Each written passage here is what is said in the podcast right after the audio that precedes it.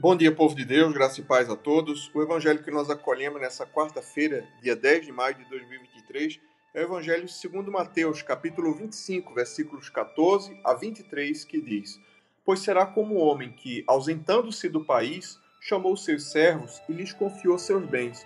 A um deu cinco talentos, a outro dois e a outro um, a cada um segundo sua própria capacidade, e então partiu. O que recebera cinco talentos saiu imediatamente a negociar com eles e ganhou outros cinco. Do mesmo modo, o que recebera dois ganhou outros dois. Mas o que recebera um, saindo, abriu uma cova e escondeu o dinheiro do seu senhor. Depois de muito tempo, voltou o senhor daqueles servos e ajustou contas com eles. Então, aproximando-se, o que recebera cinco talentos entregou outros cinco, dizendo: Senhor, confiaste-me cinco talentos. Eis aqui outros cinco talentos que ganhei. Disse-lhe o Senhor: Muito bem, servo bom e fiel. Foste fiel no pouco, sobre o muito te colocarei. Entra no gozo do teu Senhor. E aproximando-se também o que recebera dois talentos, disse: Senhor, dois talentos me confiaste. Aqui tens outros dois que ganhei. Disse-lhe o Senhor: Muito bem, servo bom e fiel. Foste fiel no pouco, sobre o muito te colocarei entra no gozo do teu Senhor. O Evangelho do Senhor, louvado seja o Cristo, que as palavras do Santo Evangelho perdoem nossos pecados e nos conduzam à vida eterna. Queridos irmãos, quando nós meditamos sobre a parábola dos talentos, é preciso mencionar aqui que esse talento do qual fala a Bíblia não tem nada a ver com a ideia de aptidão, de, de facilidade para alguma coisa. Ah, fulano tem talento para música. Não é disso que a parábola está falando. Na verdade, o talento aqui equivale a uma unidade contábil, que equivale a cerca de 34 quilos de prata. E nessa parábola, o Senhor nos ensina a necessidade de corresponder à graça de Deus de forma esforçada durante toda a nossa vida. Temos nós a obrigação de render os dons naturais e as graças sobrenaturais que todos nós recebemos de Deus. O importante aqui não é o número em si, mas a generosidade em corresponder à graça de Deus.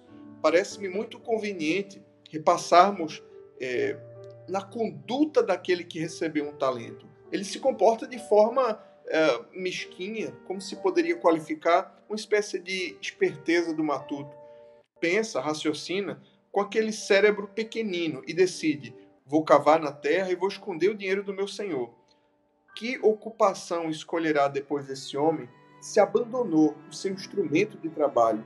Ele decide optar irresponsavelmente pelo comodismo de devolver apenas aquilo que lhe foi entregue. Que tristeza não tirar proveito.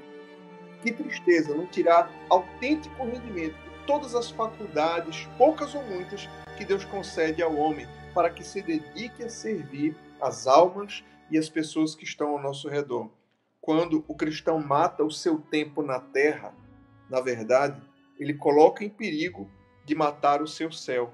Quando, por egoísmo, nos retraímos, nos escondemos, nos desinteressamos, nós colocamos em perigo a graça de Deus em nós. Quem ama Deus não se limita a entregar o que tem, o que é, a serviço de Cristo, mas ele dá a si mesmo. A tua vida será para ti não, seja a tua vida para Deus, para o bem de todos os homens, por amor do Senhor. Desenterra, querido filho, querida filha, esse talento, torna-o produtivo e tu saborearás a alegria de saber que neste negócio sobrenatural não interessa o resultado que seja na terra, uma maravilha, mas acima de tudo, que seja a tua entrega, uma entrega sincera e generosa nas mãos de Deus. Vamos orar pedindo ao Senhor que aplique aos nossos corações a meditação da Sua palavra.